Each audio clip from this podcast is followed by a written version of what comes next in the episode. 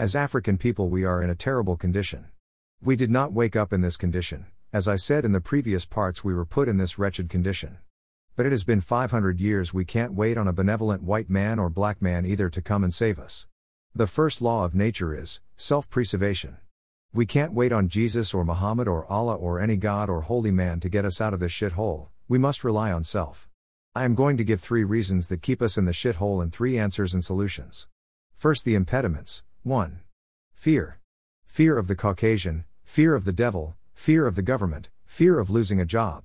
We are entrenched in fear, and a people who is burdened with fear will stay in that energy until they are ready to change that current mindset. We have been among the Caucasian for 500 years. He is not going to change as it relates to black people. If he was, he would have done it by now. This government is not going to change, they will continue to prey on us and exploit us. There is no devil in the earth that's going to get yo black ass, there is a devil on top of the earth that is giving you all the hell you can tolerate. You and I were looking for a job when we got this one, so you and I can do the whole process over if we lose this one, but we need to get fear under control and master it. I remember seeing a Will Smith movie and he said in the movie there is no such thing as fear, we as human beings manufacture this in our minds. There is only danger, and fear and danger are not the same thing. 2. Ignorance, we as a people are ignorant of who we are. We are also ignorant of who the Caucasian is. If we knew just some of our magnificent history and the very humble beginnings of the Caucasian, then we would see him for who he is. A very shallow and insecure man that has made the whole world believe that he is greater than he really is. In the Bible, Jesus asked a man, How do you see men? And the man replied, I see men as trees. Jesus spit into some dirt and rubbed his hands together and put it on the man's eyes and asked the man again, How do you see men? The man then replied, I see men as they are. Someone needs to put some dirt and spit on our eyes so we can see this beast for who and what he is. With this age of information, there should be no excuse why we can't learn about self and enemy, but we are lazy as hell and don't want to pick up a book or do any kind of research of substance. Our enemy exploits our fear and ignorance, and these two are deadly combinations for a people to overcome. 3.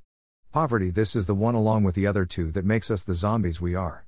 We, as black people here in America alone, not counting any other countries, we produce $1 trillion a year in America. Every goddamn year, another trillion. But we don't make toilet paper or a fucking toothpick. The only thing we do is consume, buy and buy and buy.